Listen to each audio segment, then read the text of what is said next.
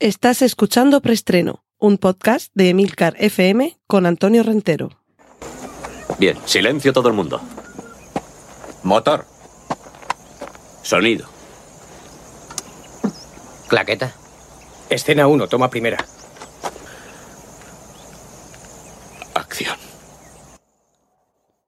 Saludos y bienvenidos una semana más a Preestreno, el podcast de Emilcar FM, donde cada semana os contamos las últimas noticias de cine y series de televisión.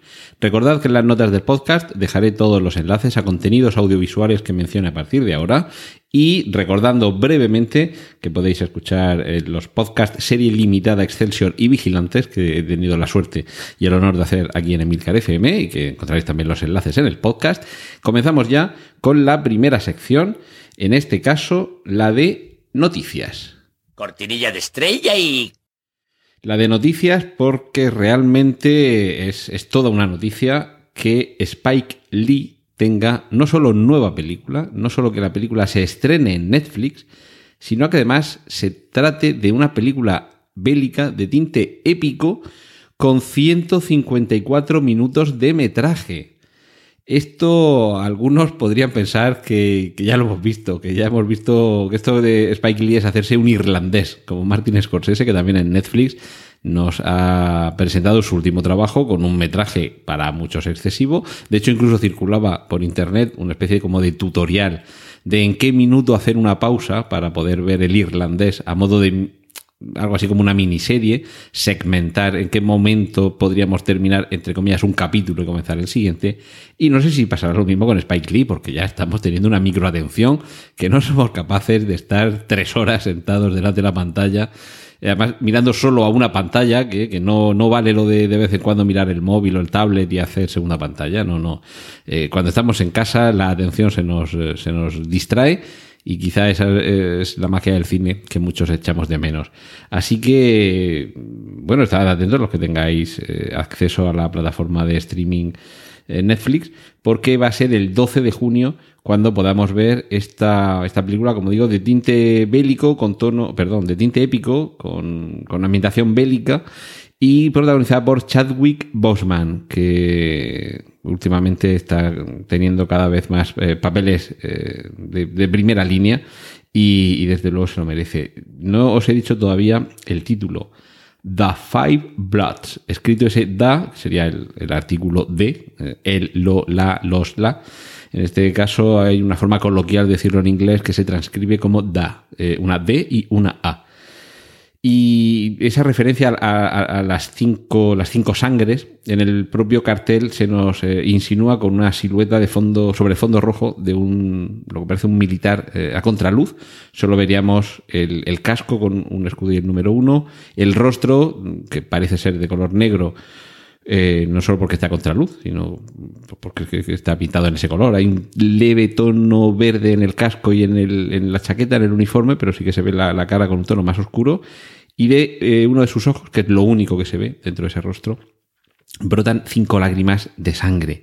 Así que me parece que la, la intención de Spike Lee con esta película es llevarnos a la guerra. Y, y bueno, vamos a ver eh, cualquier película de este director en los últimos tiempos goza, creo yo, que del, del interés de cualquiera que, que, le guste el buen cine. Así que en este caso vamos a tener, ya digo, una anticipación de apenas unas semanas hasta que veamos en Netflix esta película bélica, épica, The Five Bloods, de Spike Lee. Cortinilla de estrella y... Y vamos, vamos con la sección de cine. Creo que ya os he hablado de que había un proyecto con Roland Emmerich eh, a, la cabeza que se titulaba Moonfall. Ya tenemos algún detalle más sobre este, sobre este filme. Moonfall significa literalmente caída de la luna. Eh, pero no caída de la luna que, la veamos caer por el horizonte, que se, se está poniendo la, la, luna al amanecer. No, no, que se nos viene la luna, que se cae sobre nuestras cabezas. El protagonista va a ser Josh Gad, que, a, quien hemos visto recientemente en la versión de imagen real de La Bella y la Bestia, que en este caso va a ser ese, ese friki entusiasmado por la ciencia y el espacio que descubre qué es lo que sucede con la luna. Eh, creo que ha sido el propio Roland Emmerich el que, el que ha descrito este proyecto de Moonfall como una, una mezcla entre sus dos películas Independence Day y 2012. Eh, parece un poco contrasentido, pero veréis como sí que cuadra. La amenaza que se cierne sobre la humanidad, climática por un lado, ambia, eh, invasión alienígena por otro, pero en cierta forma, eh, en, ambos casos, lo que está en peligro es la continuación o la continuidad de, de la existencia sobre este planeta, que la raza humana sobre, sobreviviera, porque es posible que si se cae la luna sobre el planeta, el propio planeta se desmantele y se destruya, pero lo que está claro es que de, de esta parece que no salimos.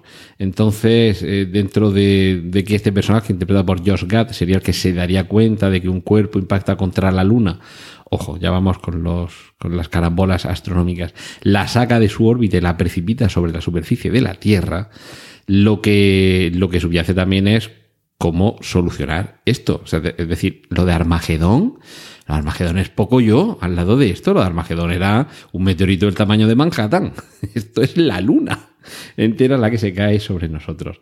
Así que sabiendo ya un poquito, un poquito más, eh, ahora ya solo queda que pase todo el confinamiento por, provocado por la pandemia coronavírica y que comiencen a rodar, porque a mí me parece que antes de uno o dos años no vamos a ver esta película en los cines. Cortinilla de estrella y... Y vamos con la sección de remakes y secuelas. Nib Campbell confirma que habrá Scream 5. Otro que también va a, a, volver es Arnold Schwarzenegger y en este caso vuelve al universo de Predator o Predator. Porque con la película Predator Hunting Grounds, perdón, Hunting Grounds, algo así como territorios de caza, eh, Arnold Schwarzenegger volvería a interpretar a el personaje de la primera Predator, eh, Dutch, el, personaje que interpretaba allí. Y, y, bueno, ojo, porque esto lo tenemos de momento eh, en un eh, contenido gratuito que aparece en, en Internet y que a partir del próximo 26 de mayo se va a poder ver como videojuego. Pero ojo, ojo, esto podría ser el anticipo para, para una nueva película, porque lo que va a hacer de momento va a ser prestar la voz, pero a mí me parece que esto puede ser de esos videojuegos que si funcionan bien, podría llegar a, pasar a la pantalla. No sería la, la, primera vez que esto sucede. Desde luego, en, aquí estamos habituados en la sección de adaptaciones a hablar de esto, a videojuegos que se adaptan, no, perdón, a películas que se adaptan a partir de videojuegos. Pero claro, en este caso, de momento va a ser solamente un videojuego. Sé que esto puede sonar raro que lo esté colocando aquí, lo de un videojuego en la sección de remakes pero es que, es que recordad que la semana pasada también estuvimos hablando de que Sylvester Stallone ya nos dijo que iba a volver, que tiempo después iba a, volver eh, a la pantalla con, con, otro de sus personajes y que, y que bueno, que, que, que esto de los revival está a la orden del día. Si Stallone nos decía que va a haber un Demolition Man 2, no sé por qué no eh, Arnold Schwarzenegger dentro de un tiempo puede decir que con el exitazo que ha tenido este videojuego que vuelve a encarnar a Dutch en, en una nueva entrega de Predator. Vamos a ver si crucemos los dedos, que, que seguro que es posible. Y primeras imágenes del rodaje subacuático de Avatar 2. No esperéis tampoco mucha sorpresa porque básicamente lo que vais a ver en las imágenes que, a las que os enlazo en las notas del podcast es a un grupo de personas con unos monos de neopreno en una piscina, con unos flotadores de estos tipo, tipo, tipo espagueti de colorines y, y con James Cameron situado sobre una estructura que está por encima de esas aguas dando las instrucciones de qué es lo que tienen que hacer los, los actores. Pero bueno, poco a poco vamos, vamos avanzando en, en, el conocimiento de lo que está pasando con las continuaciones de Avatar. Y una noticia que esto no, yo no sé si es bueno ni malo, vamos a, tener esperanzas en que sea bueno. La película Hércules de Disney, desde luego muy divertida y una aproximación refrescante de, de la inmovilista Disney a la, a la mitología griega, ya sabéis que, va a ser una más de las películas de animación de Disney que pasan a tener versión en imagen real. Pues bien, se nos, eh, afirma desde el entorno del rodaje, los, los guionistas, los productores, eh, en concreto los, los directores, los hermanos rusos, que son los que se van a encargar de esta película, ya nos dicen que no va a ser una, entre comillas, traducción literal, cierra comillas, tal y como lo fue la versión, entre comillas también, de imagen real, del Rey León. Eh, digo imagen real, ya sabéis que todo esto está hecho por ordenador. En realidad creo que deberíamos hablar de versiones fotorrealistas. En animación digital fotorrealista más que versiones en imagen real, porque lo que hay aquí es mucho ordenador. Por lo menos en algunas como el Rey León. A mí me parece que en la de Hércules habrá menos. Eh, bueno, habrá mucho CGI, por supuesto, pero los personajes casi todos sí que serán eh, actores de carne y hueso, algunos de ellos, por supuesto, con su maquillaje o con sus aditamentos digitales, pero en fin, en este caso sí que había personajes humanos. Y me imagino que esto será lo que vemos, lo que veremos en el Hércules de los hermanos Joe y Anthony Russo.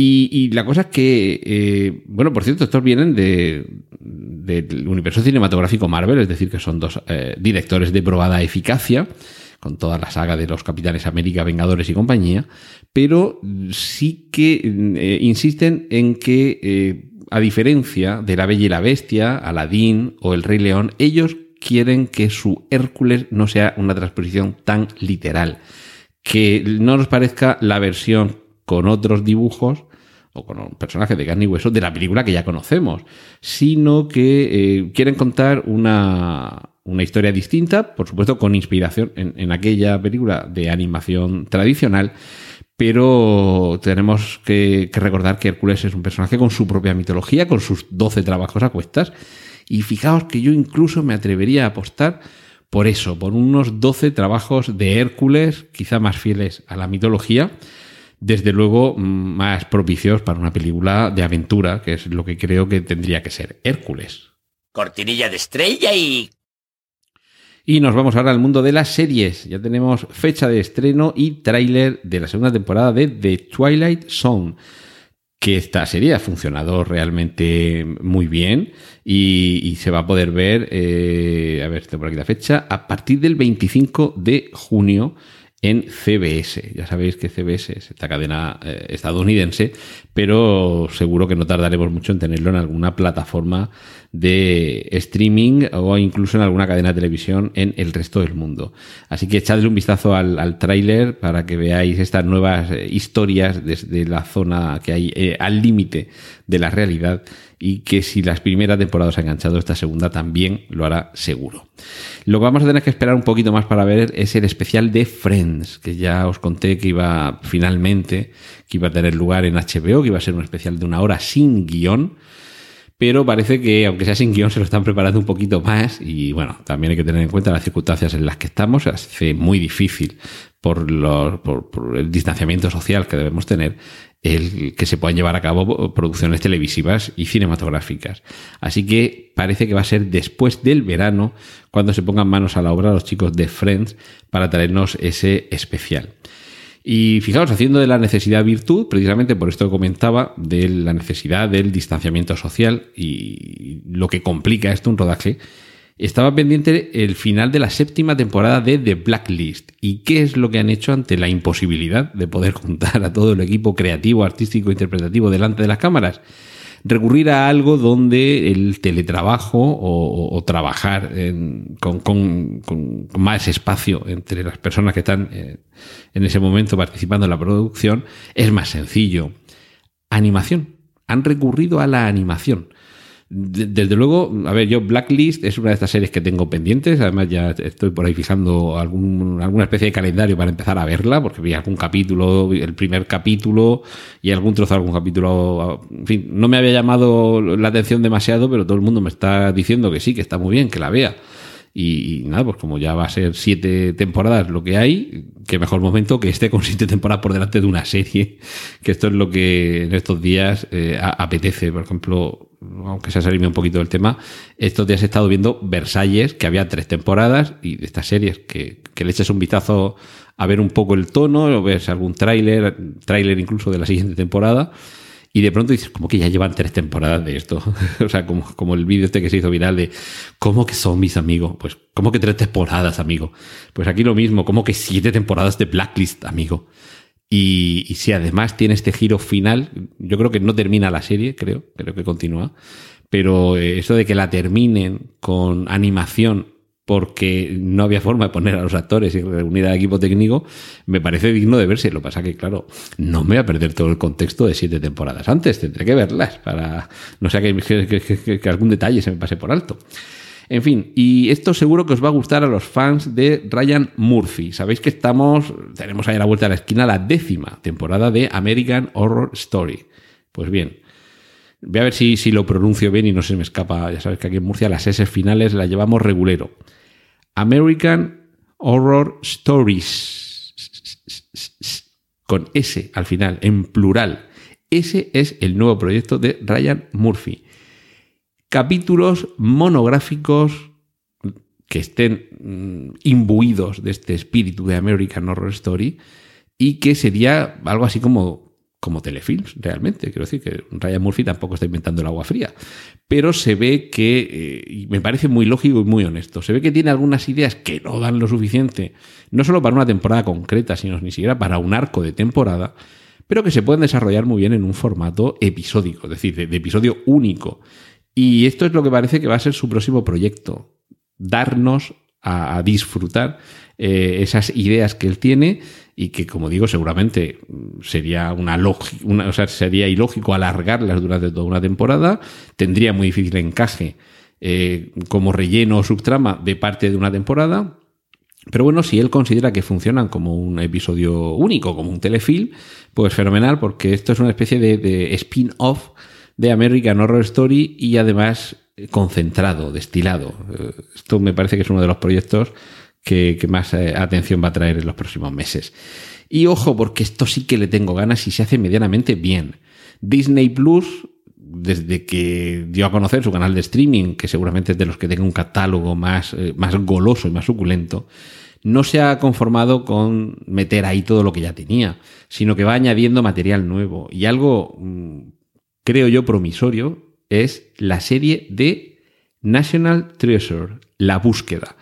Sabéis que tuvimos dos películas protagonizadas por Nicolas Cage, una especie un poquito de Indiana Jones, no, quizá tan espectacular en algunas de las peleas y persecuciones, pero, pero sí centrado en eso, en la búsqueda de, objetos. A ver, también Tesoro Nacional alude a Estados Unidos, es decir, objetos muy, o sea, de mucha importancia para la historia o la política o la historiografía de ese país. Pero me parecieron, me, parecieron las dos películas, desde luego, más que divertidas, más que estimables. Y yo creo que cada vez que, las pillo por televisión me quedo viéndolas. Por eso, porque quizás no sean Indiana Jones ni, le lleguen a la suela de los zapatos. Pero es ese mismo espíritu, eh, una realización. John Turtletop, que es el director, la verdad es que es alguien tremendamente eficaz en esto. Y ahora Disney prepara una serie, una serie que ya digo, bien hecha, con los medios con los que se dispone actualmente y más un gigante como Disney. Y con un poquito, con un poquito solo de, idea, puede salir algo muy, muy, muy bueno. Recordemos algo parecido a esa serie del bibliotecario, que, en fin, con unos medios quizá más precarios, con unos actores que no están mal, pero que tampoco son quizá de, de primerísima fila, y sobre todo con un aspecto visual en el que se nota que el presupuesto es menor, pero la saga de, telefilms o de miniseries enlazadas del bibliotecario no está nada mal realmente, es simpática y se deja ver. Así que imaginemos eh, lo que puede surgir de ahí, de, ese carácter un poquito ya más de serie que veíamos en el bibliotecario y, de, y de todo lo que respira esas dos películas, que por cierto nos quedamos con la tercera la segunda se quedó muy preparada para que hubiera una tercera y ahí nos quedamos en el limbo y ojalá, ojalá se hubiera hecho esa tercera película, no sé si llegaremos a verla, pero en cualquier caso yo le tengo muchas ganas a este proyecto de la serie sobre la búsqueda, sobre el National Treasure. Y otro que regresa, y esto sí, es que no, no os lo esperabais a pesar de que lo hemos comentado mucho. Hayden Christensen regresa a Star Wars gracias a la serie de Obi-Wan. Eh, meses atrás, yo creo que incluso el año pasado, puede que hasta hace dos años, me hice eco de esos rumores que situaban a Hayden Christensen en algún rodaje, que aparecía por eh, alguna, alguna convención, alguna reunión. Y esto parecía algo más que la, mera cortesía a uno de los actores importantes de la saga cinematográfica. Ya surgían los rumores de que podía aparecer en el universo, en este nuevo universo Star Wars. Y yo espero que así sea. Realmente, si lo vemos con perspectiva, tampoco fue tan desastroso dentro de, de, que quizá no fueron las mejores entregas de la saga, pero bueno, su, participación en los episodios 2 y 3, en fin, no, no fue Jar Jar ¿de acuerdo? Que hay quien eh, coge el orden machete para ver las películas de Star Wars y elimina el episodio 1 directamente. Eh, creo que hizo también lo que pudo con lo que le, lo que le daban. No ha trabajado, no se ha prodigado demasiado en el cine, en algunas de las películas como Jumper, por ejemplo. En fin, pues un actor correcto y, ya está, bien. Y a mí me parece que puede dar mucho juego si en esa serie de Obi-Wan se cierra lo que para algunos es un poco el, el capítulo no escrito y el eslabón perdido entre la última vez que se vieron Obi-Wan Kenobi y Anakin Skywalker y la primera vez en la que se encuentran Ben Kenobi y Darth Vader. Sí que es cierto que si nos volvemos a ver. La última vez que nos vimos tú eras un aprendiz. Nos podría llegar a indicar que nunca más volvieron a verse desde que Obi-Wan lo dejó en la peor situación en la que puedes dejar a alguien a quien le digas eres mi amigo, eras mi hermano. Desde luego hay que ser muy cruel para dejar a alguien así, por mucho mal que haya hecho. Remátalo con dignidad, pero no dejes ahí en, en la agonía. Pero, pero bueno, bien contado, quién sabe si podemos estar ante un reencuentro. Yo votaría mejor que no. Quiero decir, o sea, le restaría to toda la epicidad al enfrentamiento de Star Wars Episodio 4, Una Nueva Esperanza, claro. Pero esto no quiere decir que no los podamos ver, aunque sea cada uno por su lado. Que quizá no lleguen a encontrarse, que quizá sea una búsqueda. Y, a lo mejor ahí es donde tendremos ese pequeño eslabón perdido, que al igual que sucedió en Rogue One, nos hace mmm, disfrutar más ese eslabón que trata de engarzarse con el que ya hacía mucho tiempo, que parecía que estaba cerrado y bien cerrado, y, si se hace bien, es posible que enriquezca esa serie de Obi-Wan y nos deje, como pasó con, con Rogue One, que nos deje con más ganas de coger y regresar al universo Star Wars viendo el episodio 4. Cortinilla de estrella y...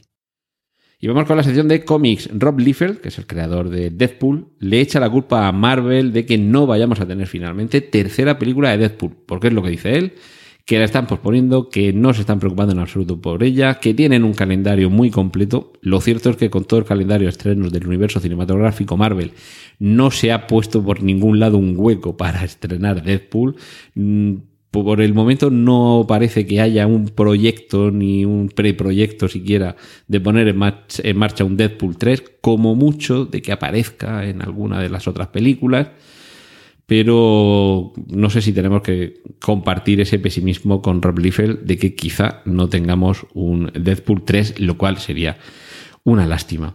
Y a cambio se sigue insistiendo en que desde este universo cinematográfico de películas de Sony Pictures con Spider-Man a cuestas o algo así, porque el nombre es larguísimo y un poquito absurdo, se nos vuelve a insistir en que Spider-Man, un nuevo universo 2, quiere contar con los tres actores de las películas de carne y hueso. Y, y a ver, con ellos como actores de carne y hueso integrados dentro de una película de animación. Quiero decir, a, la inversa de Roger Rabbit, no un mundo de imagen real en el que hay personajes de dibujos animados, sino un mundo de dibujos animados en el que hay personajes de carne y hueso. Podría ser esa una de las formas en las que aparezcan, o simplemente prestándole su voz a las versiones animadas de los Spider-Man que han interpretado en el cine Tobey Maguire, Andrew Garfield y Tom Holland. Cualquiera de estas dos opciones, cualquiera de ellas sería válida, aunque a mí me parece que la primera que he mencionado, el, hacerse un Roger Rabbit, sería sin duda la que nos dejaría ojipláticos y, y con ganas de disfrutar de ese Spider-Man Into the, eh, Into the Spider-Verse 2, que, que seguro que, que es capaz de estar como mínimo a la altura de la primera. Cortinilla de estrella y... Y finalizamos con las adaptaciones. Sigue adelante la serie Clarice ¿Quién era Clarice? Clarice Sterling. Acordaos de aquella a la que le decía Aníbal Lecter si los corderos seguían balando, si seguían gritando. Y es que a falta de una nueva temporada de Aníbal, que parece cada vez más en el limbo, sí que tendríamos una temporada, esperemos que alguna más, de una serie titulada Clarice, en la que veríamos las andanzas de esta agente del FBI que descubrimos en la novela El silencio de los inocentes, en la película El silencio de los corderos. Y finalizamos con una de las adaptaciones más peculiares de las que he tenido noticia. La serie The Office, esta serie eh, ambientada en, un mundo de oficina y que desde luego ha hecho las delicias de espectadores a ambos lados del charco, porque tuvo versión británica y versión estadounidense, pues bien, en su versión estadounidense acaba de tener ya digo, la, la, adaptación más extraña y más peculiar que os podéis imaginar. Una adaptación en Slack. Y Slack los que ya lo sabéis seguro que estaréis echando las manos a la cabeza, pero para los que no sabéis lo que es Slack, ahora cuando lo explico vais a quedar también con las manos eh, los cabellos. Slack es una aplicación de, comunicación, organización, mensajería y de, trabajo colaborativo en grupo que está pensado para eso, para, para grupos de trabajo, para, para que en una oficina, en una industria, en un proyecto, todos los participantes se comuniquen, intercambien información, hablen entre ellos, envíen documentos, proyectos. Por ejemplo, aquí en Emilcar FM, Slack es la herramienta con la que nos mantenemos en contacto y, con la que hablamos, nos coordinamos. Puedes enviar fotos, vídeos, eh, puedes abrir distintas eh, salas de chat, puedes tener canales eh, monográficos cerrados, abiertos, en fin, una, una herramienta maravillosa. Pues bien, hay, hay alguien que lo que ha hecho ha sido coger, atentos, ¿eh? Los 201 episodios de la serie The Office, la versión americana, y los está recreando en directo de lunes a viernes, entre las 9 de la mañana y las 5 de la tarde, es decir, en horario laboral de oficina y en hora de la costa este de Estados Unidos, está recreando lo que sucede en esos episodios, ya digo, en tiempo real, a base de cruzar mensajes entre los personajes, con canales para cada departamento, para el de contabilidad, para el almacén, un canal general. Y, por supuesto, los visitantes, que, los que entren a ver esta serie, a ver entre comillas, se les pide que no publiquen en los canales de la, de la empresa, pero sí que nos piden que, que, entremos en cada uno de ellos, que seamos un espectador más de qué es lo que se está hablando, de qué diálogos hay ahí dentro y, bueno, por supuesto tienen un equipo de moderadores para evitar que haya trolls, porque claro, este es el peligro. Dejarse todo abierto a que cualquiera lo pueda ver y evidentemente cualquiera también podría escribir. Eh, claro, habrá momentos que sea imposible adaptarlos a este formato, pero desde luego lo que, lo que es bueno, monstruoso y muy digno de encomio es este trabajo de pasar todos los diálogos de la serie, pasarlos eh, a, esta, a esta plataforma y recrearlos, eh, algunos de los, de los gags, a base, a base de GIF animados, porque claro, hay algunos que son eminentemente visuales o algunas reacciones y lo suyo es que veamos el rostro de los, de los protagonistas. Así que eh, a mí me parece que esto es digno de que, de que les echéis un, un vistazo. Eh, bueno, la, obra es del colectivo MSCHF. Yo creo que si buscáis MSCHF Slack The Office, lo, podéis disfrutar y directamente, mm, si ponéis en internet la dirección, vamos, en, la barra del navegador, theofficeslack.com, o sea, el nombre de la serie, The Office y Slack, que es eh, esta herramienta, Slack es S de Sevilla, L de Lugo, A de Alicante, C de Córdoba y K de Kilo, Slack. Pues con theofficeslack.com podréis acceder y, bueno, por supuesto necesitáis eh, instalar Slack. Pero de verdad que yo es de lo más alucinante que he visto y sí que es cierto que yo como no he visto toda la serie, pues vale, mm, hay muchísimas cosas que se me pierden las referencias, pero bueno, entiendo que todo forma parte de lo que ha sucedido en los capítulos. Y ya digo, si no tenéis otra cosa mejor que hacer, de lunes a viernes, de 9 de la mañana a 5 de la tarde, ahí tenéis esa recreación en tiempo directo, en tiempo real, de la serie eh, de Office. Y no sé si en algún momento, a lo mejor, aquí en Emilcar FM, con el futuro, tendremos una recreación en podcast y en Slack de todos nuestros avatares eh, cotidianos. En cualquier caso, cada semana estaremos aquí para seguir contándonos, en el caso de preestreno, las últimas novedades de cine y series de televisión. Muchas gracias por seguir ahí. La semana que viene más, espero mejor, aquí en preestreno. Un saludo de Antonio Rentero. ¡Y corten! Gracias por escuchar preestreno. Puedes contactar con nosotros en emilcar.fm barra preestreno, donde encontrarás nuestros anteriores episodios. Genial, la positiva.